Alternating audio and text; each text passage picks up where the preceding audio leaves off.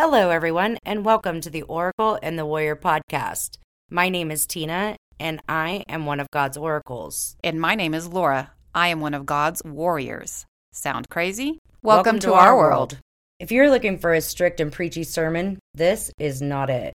It does not matter whether you believe in God, universe, cosmos, higher self, energy, or Mother Earth, because it's all the same thing. We just call it by different names. In this podcast, we will refer to all divine sources as God for convenience. This podcast is about truth, not the man-made rules many have been led to believe. It is about spirituality, not religion, your relationship with God and not the middleman.